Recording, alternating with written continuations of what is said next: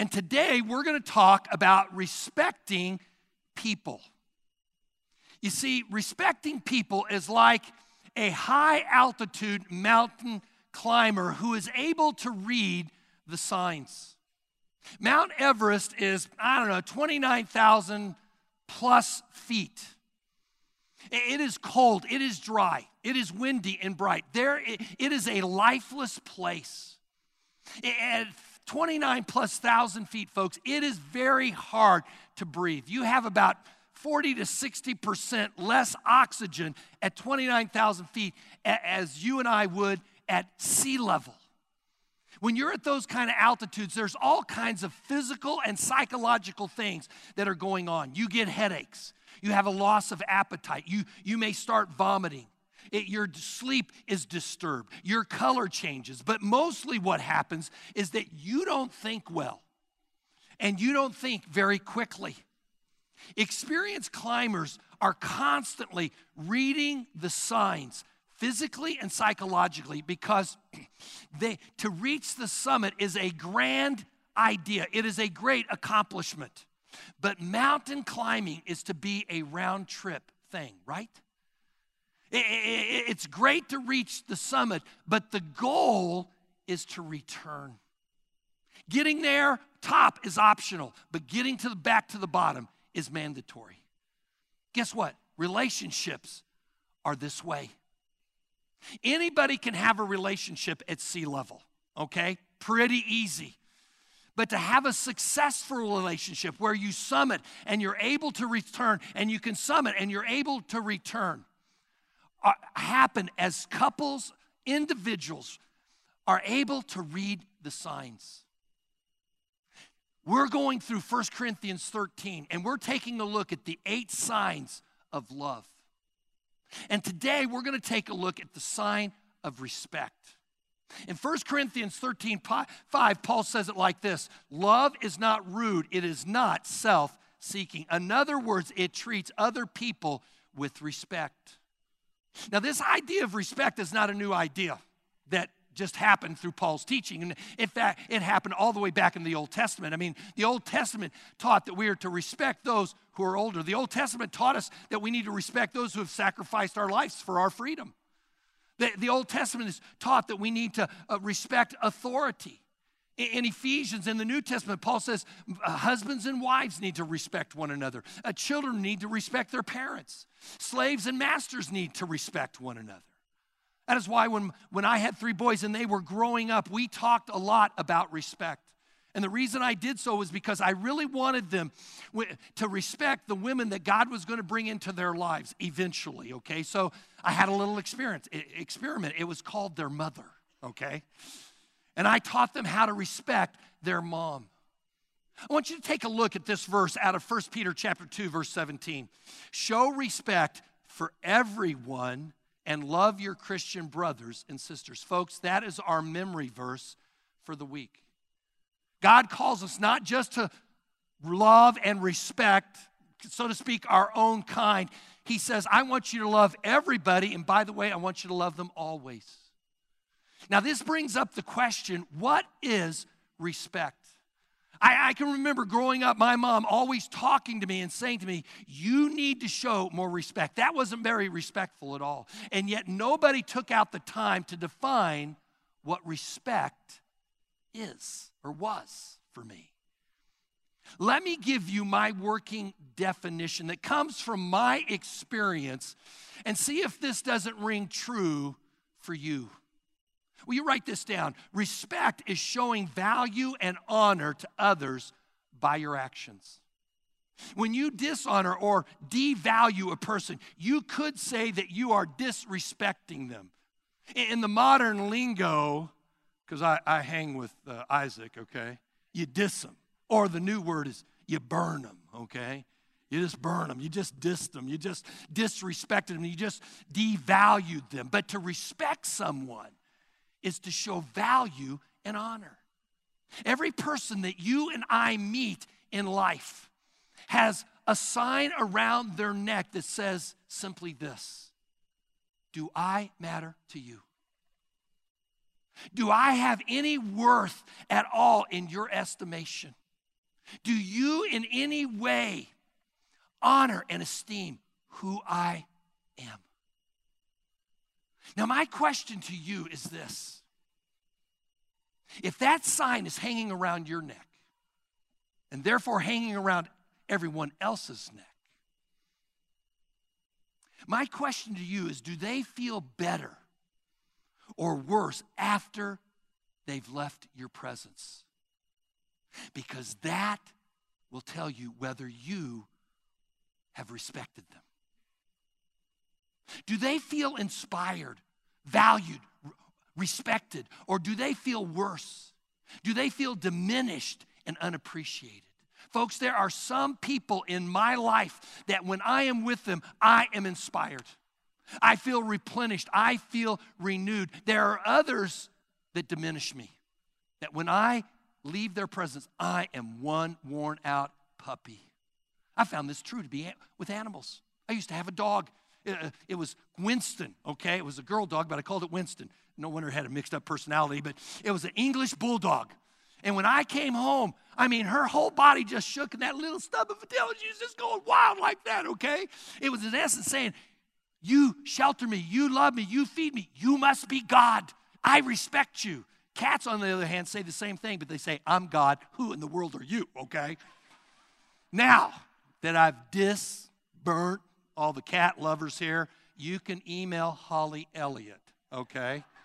And she'll be glad to take your complaints. Anyway, Jesus Christ, folks, was absolutely the best at seeing the signs of respect around people's lives. He was absolutely the best at showing value and honor to other people. When people left his presence, they valued, they felt valued.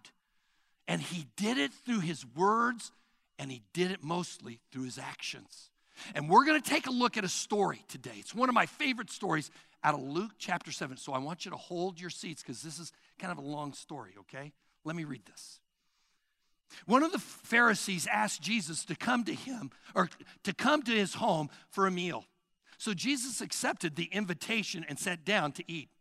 A certain immoral woman heard he was there and brought a beautiful jar filled with expensive perfume. Now, I want you to circle that word expensive because we're going to come back to that in a second here, okay? Then she knelt behind him at his feet, weeping. Now, let me help you with a little context here. Back then, they didn't have tables that were, I don't know, about waist high. They didn't have these bistro tables. They had very low tables where they leaned on their side and leaned towards the table with their feet behind them. And what is happening is this woman comes up behind Jesus, and she's crying.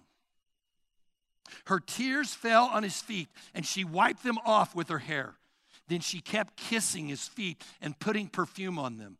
When the Pharisees, who was the host, saw what was happening and who the woman was, he said to himself, in other words, he didn't say it out loud, he's just thinking this. This proves that Jesus is no prophet. If God had really sent him, he would know what kind of woman is touching him. She's a sinner. Now, I didn't have enough room for, um, uh, for the rest of the story, as Paul Harvey would say, okay? Uh, so I left it off, but let me read it to you so you can take some notes. In verse 40, he says, Jesus spoke up and answered the Pharisees' thoughts. Simon, he said to the Pharisee, I have something to say to you. All right, teacher, Simon replied, go ahead. Then Jesus told him this story. A man loaned money to two people 500 pieces of silver to one and 50 pieces of silver to the other. But neither of them could repay him. So he kindly forgave them both, canceling their debt. Simon, who do you suppose loved him more after that? And Simon answered, Well, I suppose the one for whom he canceled the larger debt. That's right, Jesus said. Then he turned to the woman and he said to Simon, Look at this woman kneeling here. When I entered your home, Simon, you didn't offer me water to wash the dust from my heat. That was just a courtesy back then. You just did that. She washed them with her hair. You didn't give me a kiss of greeting, another common courtesy of the day. But she has kissed my feet again and again from the first time I came in. You neglected the courtesy of putting olive oil to anoint my head, but she's anointed my feet with rare perfume. I tell you, Simon, her sins, though they are many, have been forgiven, and so she loves me much. But a person who's forgiven little shows only a little love. Then Jesus said to the woman, Your sins are forgiven. You see, in this story, we see four signs that are hanging around every person's neck that you have ever met in your life, and Jesus saw them all. I say this if you're really going to summit in a relationship and return and be able to be successful going round trip, you need to learn the signs of respect that everyone has. And the first sign is this the stop sign. Now, we all know and recognize what that means in traffic on the road, but the stop sign relationally means this stop and listen. Stop talking and listen. As I look at this story, it occurs to me that Jesus was a great listener. He listened to Simon so well that he knew his thoughts. He didn't express them, he knew them. He could just read the situation. But he especially listened to this woman. Now, as you read this story, it's obvious this woman didn't say a word, not one, but Jesus listened to her. Wouldn't you agree that this woman was saying something through her actions? Though she not though she didn't utter one word, she was communicating something. Wouldn't you agree that listening starts with the eyes first. Eyes has everything to do with light. Light travels one million times faster than sound. Eyes help us to see what is in another person's eyes, and that communicates something. Then it helps us to feel what might be in their heart. Jesus is listening in the moments of silence because this woman was speaking loudly. She was speaking in her tears. She was speaking in her service. She was speaking in the service of washing and kissing his feet. She had a message for Jesus, and it appeared that, that Jesus was the only one listening in the room. Paul writes about this. He Paul writes about this in regards to Titus as he was welcomed by the Corinthians. Look at this word or look at this verse, Second Corinthians uh, 7, verse 15. Titus remembers the way you listened to him and welcomed him. We use circle listened and welcomed him with such respect and deep concern? Titus felt respected because he was welcomed properly, because he was listened to. I want to ask you this question How good of a listener are you? Do people feel that you are there when they are in your presence? Or can they see in your eyes through your body language that you've just checked out? Or are they whispering under their breath, Would you just please shut up for a moment and listen to me? You ever had those discussions? You need to be fight night. I'm telling you, Cheryl and I are going to be there with our kids, okay? Because I want to know how to defeat her. No. random thought, random thought. Get rid of that. Have we not been in those situations? Will you stop giving me advice? Will you stop rambling? Will you stop being the hog of the conversation? Will you please just stop and listen? Some of us don't come up for breath. I've discovered this in teaching all my boys many years ago how to drive, okay? When I taught them how to drive, they learned my driving sins. And the, the one who is the sharpest is Aaron. No surprise today that he works for a big transport company, Stevens Transport, and is a safety director. When I was teaching him how to drive and he was watching me, he would say, Dad, you didn't come to a complete stop. You just rolled through that intersection. I would look him in the eyes. I am your father. You do as I say and, and not as I do, okay? No, I share this story because that's what we do in conversations with other people, don't we? We just roll right on to the next subject matter. We don't even come up for air.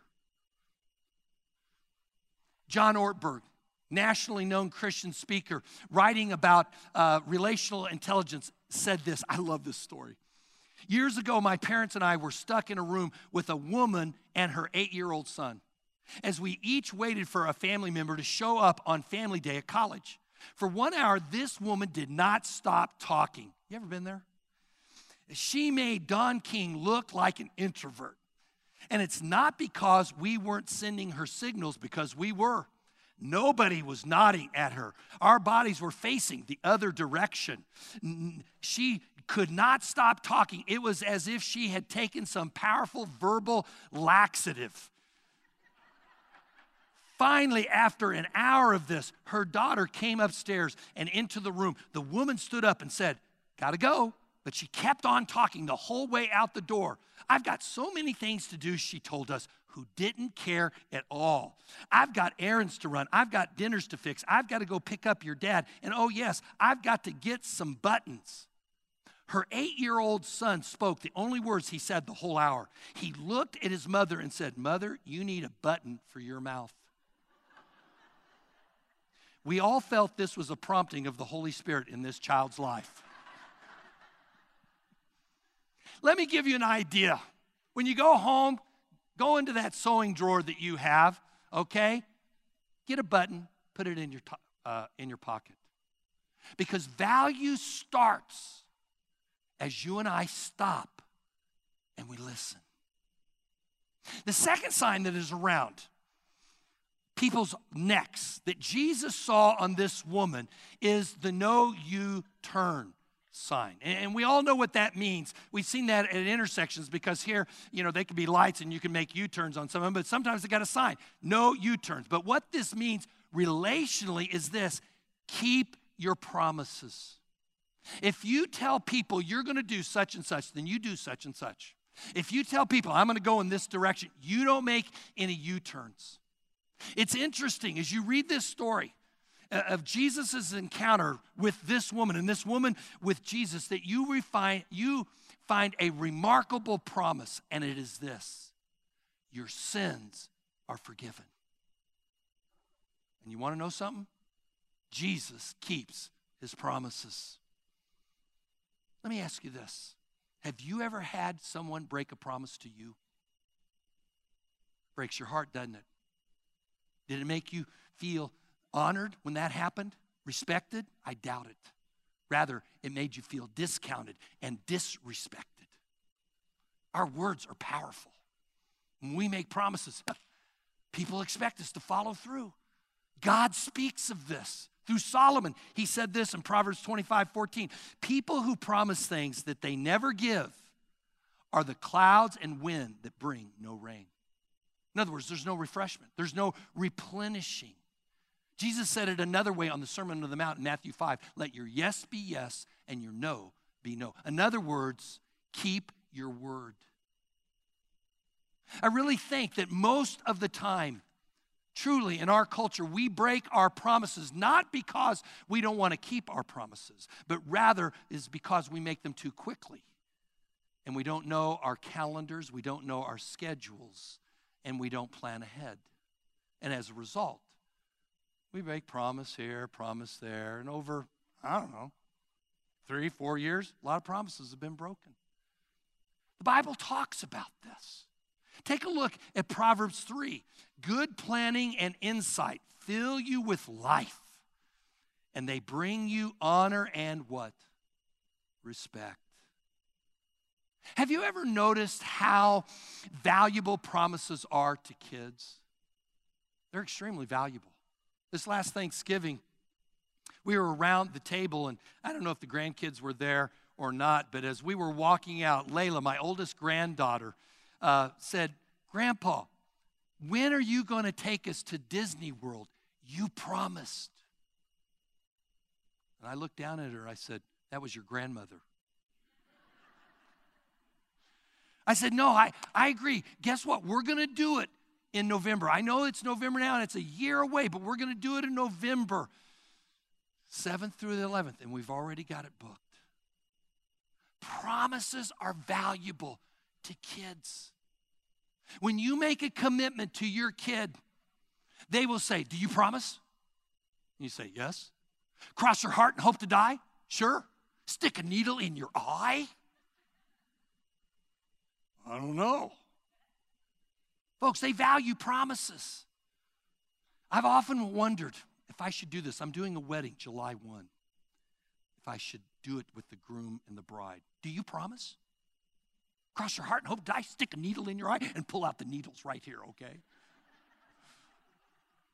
What would that look like if we did that at business meetings? Well, I would have you and I know that God modeled this. Folks, He keeps all of His promises. From Genesis all the way through Revelation. In Genesis, He made some promises to Noah. He said, You know what? I'm going to flood the earth, but after I flood it this time, it's never going to be flooded again. And I'm going to give you a sign of this promise it's a rainbow. And it's never flooded since. He came to Abraham, says, You're going to have a kid. And at 99 and 89, God revisits them again, says, You're having the kid this coming year. And they did. They were the only couple, folks, that were found at Target buying Depends and diapers at the same time, okay?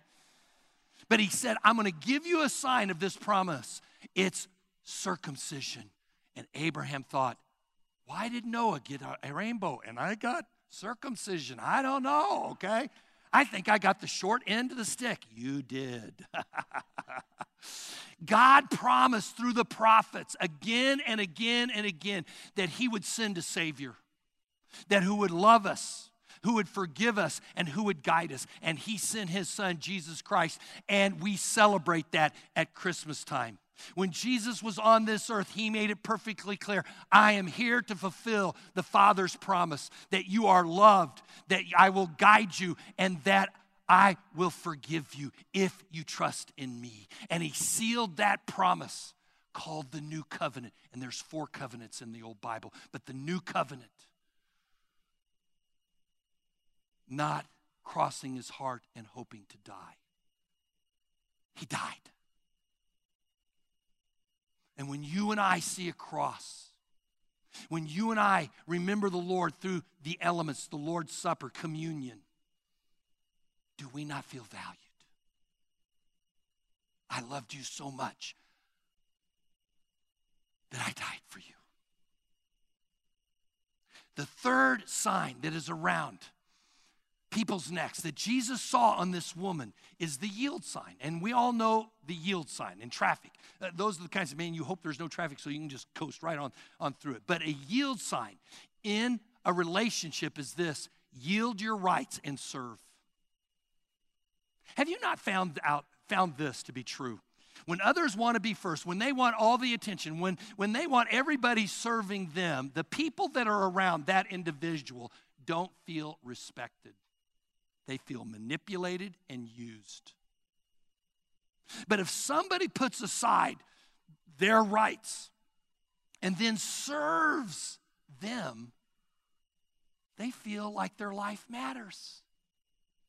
In this story of Luke chapter 7, this woman offers up a very tender picture of service. Without a word, without mentioning the value of her, of her actions, without thinking of her expenses, without thinking of the shame that she knew that she was going to experience to walk into that room, she just comes to Jesus' feet and she serves him. Have you ever, have you ever had someone serve you like that where they scrambled to the lowest place possible to lift you up? I'll never forget some time ago, there was a time in my life it was chaotic, I was worn out, and I was just wanting to get away with Cheryl. And some person, not verbalizing that, just kind of sensed that and came up to me and says, George, you know, I, God just put it on my heart just to pray for you, George. And I said, Well, thank you. I mean, I'm the one that generally people come to me and want prayers for. And this person just out of the blue, and they weren't a professional. They didn't knew, know anything of my inner and outer world that was going on, but they just came and said, I want to pray for you. I said, oh, great. Oh, God, I'll, I'll take it, okay? Two weeks later, I got a note from them that says, You know what? I just know that you're stressed. Here's two round trip tickets to anywhere in the United States that you want to go. Get away with your wife, decompress. I called them up and I said, Could I exchange those for cash? No, just kidding. I said, Thank you. Thank you. I felt so honored. Take a look at what Paul says about this. This is a beautiful verse. 2 Corinthians 12, 15. So I will very gladly spend for you everything I have and expend myself as well. Will you circle those two words? Spend and expend. I will spend my resources and I will expend myself. That is a beautiful verse on respect. Now, I would have you know that I get a close up look every day of my life of a servant through my wife. And I know that what I'm about to share is going to embarrass her, but I'm going to brag on her anyway because truly for 42 years, I have seen my wife serve me selflessly. 42 years ago, before we had kids, I can remember at the dinner table when we have family over, you know, before you have kids, it's really, you have a lot more social time. And so they were all around. And, and when it would come to the last piece of food, Cheryl would say, Well, that's the last piece of food. You know what? Uh, I'm already full. Who wants it? And everyone would go for that last piece of fried chicken. Today, after 42 years, guess what? I still see the same thing, but the food has changed to tofu. And now the kids say, mm, "No, we'll pass, okay? You can have it, mom. but she wants everybody to feel comfortable. She never fights for the remote control. She never argues about what I would like to watch over TV. I know she loves HGTV, Tiny House, Redecorate, Flip Flop, all these different shows, but when I come in, I like to watch the History Channel. And I know that you might take this wrong, but she goes to bed with Hitler every night, okay? She's always the first to get up. If we've got some big thing going on uh, the next day, she's either the first to get up or the last one to go to bed to make sure everything is right so that we can hit the ground running. She's the first to always answer the phone. I hate answering the phone because it's another crisis that's going to keep me on for a half hour or more. In these small acts of service, I'm, I, I feel honored. And what is so amazing is this is that she doesn't score keep. You see, true service doesn't keep score. And yet our culture does. I did this for you, you do this for me. I did this, you do that. I have seen so many shallow friendships, so many shallow relationships, so many shallow marriages that are built on that kind of selfishness. And that's exactly what it is. It is not yielding and it is not serving. Now, what does yielding then and, and serving look like? Well, in this story, it looks like this it looks like common courtesy. Did you hear or see the difference, the sharp comparison between the lack of courtesy of Simon the Pharisee and the courtesy of this woman that Jesus pointed out? He's just saying, you know what? If you're going to show respect, you can just do it through common courtesy. And this woman did that. You see, why is it that we act courteous in the early days of our relationships. But as the months and years go by, you can't find it in our relationship at all. Maybe you were married to your spouse and early on you used to open the door for them. But now, after months and years have gone by, they stand by the door and you look at them and you're thinking, But You got a broken arm? What's up? Okay. Why is it that we stop serving after we get married? Service is a mark of courtesy. Truly, another way that, that we serve is marked by doing your very best. Folks, when you and I serve reluctantly, that's not service at all. But when we do our best for others, it shows that we are wanting to serve and that they really, really, really matter to us. That is why I had you circle the word expensive. This woman didn't come just to get by. No, she, I'm sure she had other types of cheaper perfumes, okay, uh, on the vanity of her dresser. But she wanted to go to the Son of God and give her very best. Folks, this is one of the ways that you show value and honor to God. You give Him your very best. And when you come, it's not that you come with perfection, because, folks, none of us can do that. God knows we're human, that we're imperfect. And He doesn't expect us to offer perfection. What He asks us to offer is our very best. God's people of old forgot about this. In the very last book of Malachi, or the very last book of the Old Testament, the book of Malachi, God brings this to his people's attention. And what I would have us know is that Malachi is the last Old Testament book, the, really the last Old Testament prophet. And there was a 400 year gap. Silence to God's people until John the Baptist showed up because they had an attitude, eh, we're just going to offer him our leftovers. Let me read this to you. The Lord Almighty says, I am your father and master. But where are the honor and the respect that I deserve? You have despised my name. And as you read the rest of the chapter, God's people say, Well, how have we despised your name? And God responds, Well, you've despised me by offering defiled sacrifices. Well, what kind of defiled sacrifices are you talking about? Well, those crippled lambs that you're offering me, you're just offering me the leftovers. And if that's the way it's going to be, just forget about it. God withdrew for 400 years. Now remember, God does not expect perfection. We're human. But He does expect us to offer our best. So let me ask you this to those that you say you love, are they getting your best or are they getting their leftovers? When it comes to God, do you just give chump change to God at the offering time? At the singing time, do you, did you sing in such a way, hey, God, you really matter to me?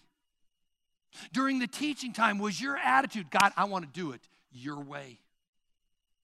You see, worship isn't about us, it is about you and I taking our imperfection and offering God our very best. It is getting our eyes off of ourselves and it's getting our eyes on to Him. And that is what service is about, isn't it? It is about getting our eyes off of ourselves and putting it on someone else. It's not about my dreams and my hopes and my aspirations, but rather it is about someone else's dreams and someone else's hopes and someone else's aspirations. It is about me offering to them my very best of who I am and what I have. I saw a dramatic sketch of this. It was a funny sketch of a, of a leader and an assistant. And this, this assistant was having, uh, this leader was having, uh, they were discouraged because no one was responding to their leadership. And this assistant leader had the courage to come up to him and says, Well, you know what? Early on in our relationship, you challenged us that it was about uh, one for all and all for one. You used the words we, us, and team, but now all you use is me, myself, and I. And to be honest with you, nobody around here wants to give their life just so that you can put another pin on your chest. And that hit me. How about you?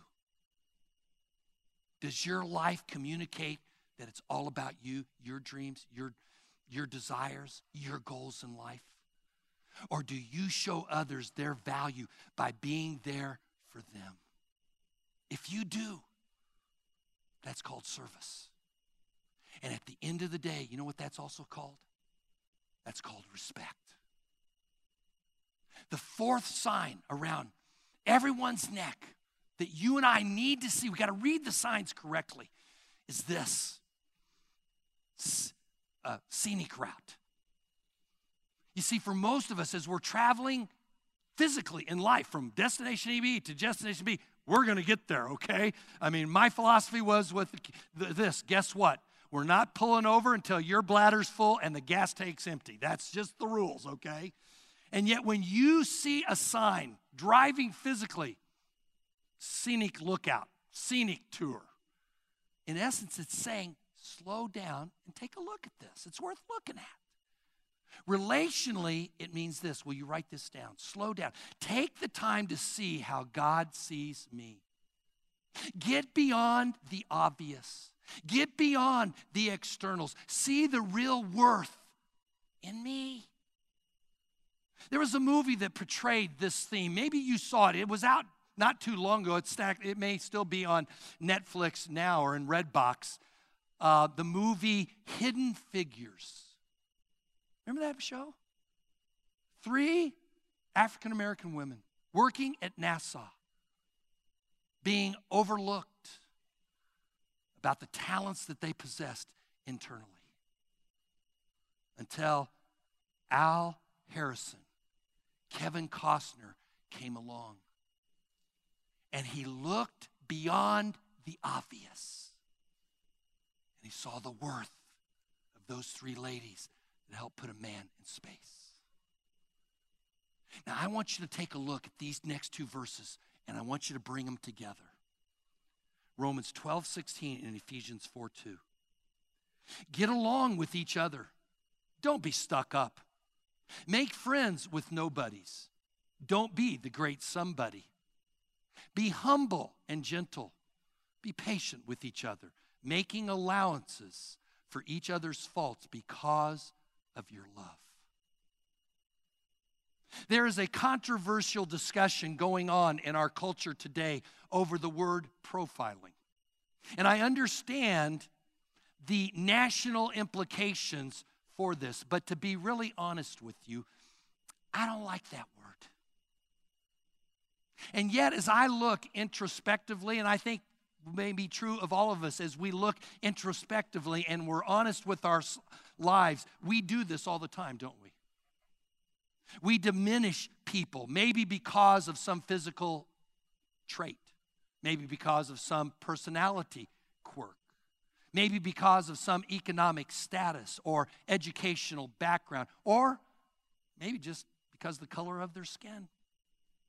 We overlook people and in our minds, we think that they are less than us. And I can tell you this when, when, when that happens in me, I absolutely hate it. There's a story of a stutterer who, was trying, who applied for a job to sell Bibles door to door.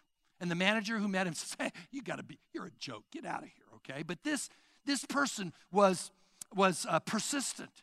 And so this manager thought, okay, I'll give you a one month trial. And that first month, he sold, he outsold everyone else in the company. The second month, he, outsold again everyone else in the company. The third month, he broke record sales. And this manager came to him and says, What is your secret? And he said, Well, I go up to a door and, and I ask him, would, would you like to buy a Bible? or would you like to, for me to read it?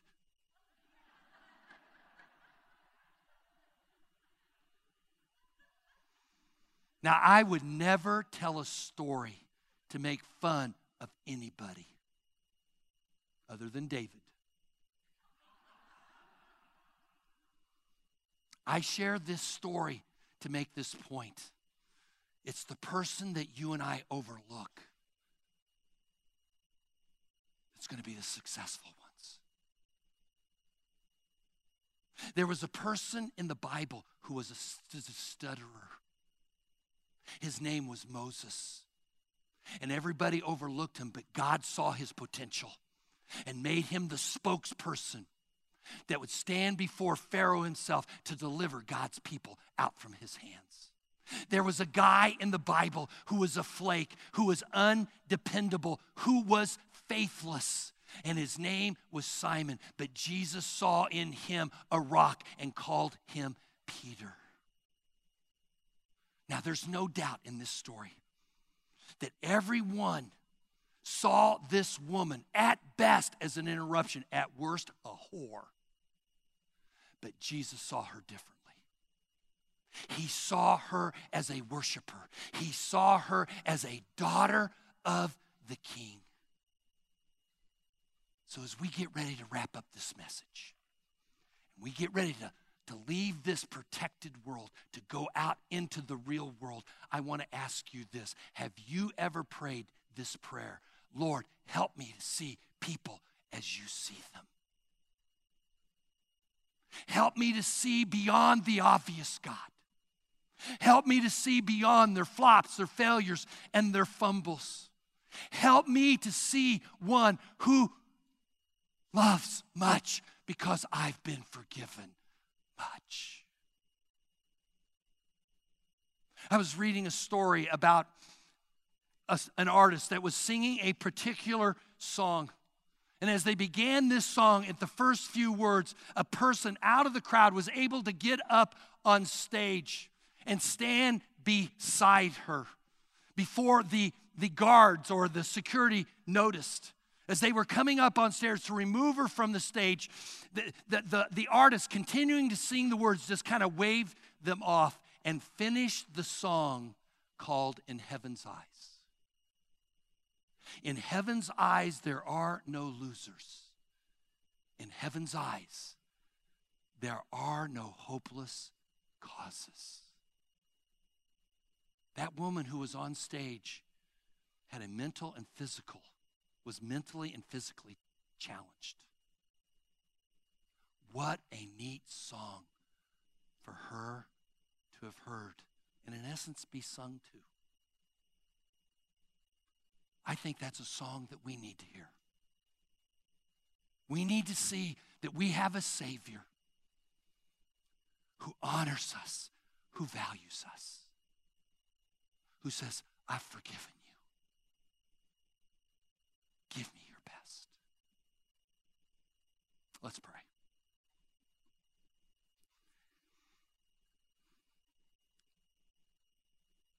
Lord, I just thank you today for this weekend again. For Memorial Day. I think of my dad, I think of my, my father in law, who served in the Korean War and in World War II, who put their lives on the line. And how you, how you have called us as a nation to respect, to show honor, and to show value. And today, God, we do as a nation. But remind us, God, that you gave the ultimate. You gave your very life. That we would know that we are loved. That we would know that we are forgiven. That we would know that you value enough to lead and guide us as we just face different challenges in life. And may we be those, God, like we do in our culture to offer the very best to you, to spend and to be expended for you, for your cause. God, remind us of that as we walk out these doors. God, I know for myself, it's, it's so easy to get caught up in my own thoughts. The only all these things that are going on in my world. When you bring people into my life that you would want me just to stop, to listen to, to see them for who they really are. God, help us. Help us to do that right here within these walls. Help us to do that within our families, God. We need your help. I don't know where you're at today. Maybe you've not made a relationship with Christ, but I can just tell you this He loves you, He died for you. Will you give your life to Him? by just simply saying this God, I admit I've blown it. I'm human. But I believe you loved me so much to die for my sins, and you resurrected from the grave to prove that what you said I can take to the bank. And So right now, I'm giving you my best. I'm giving you my life. And if you prayed that prayer, would you just let me know? I'd love to get you some literature. Email it to you. Just give me your, your email address on the communication card, your name, so I can email you and get you some things that'll help you get going in your new journey with Christ. Well, Lord, we give you this. Be with us this weekend. Through your Spirit, remind us of these things. In your Son's name we pray. Amen.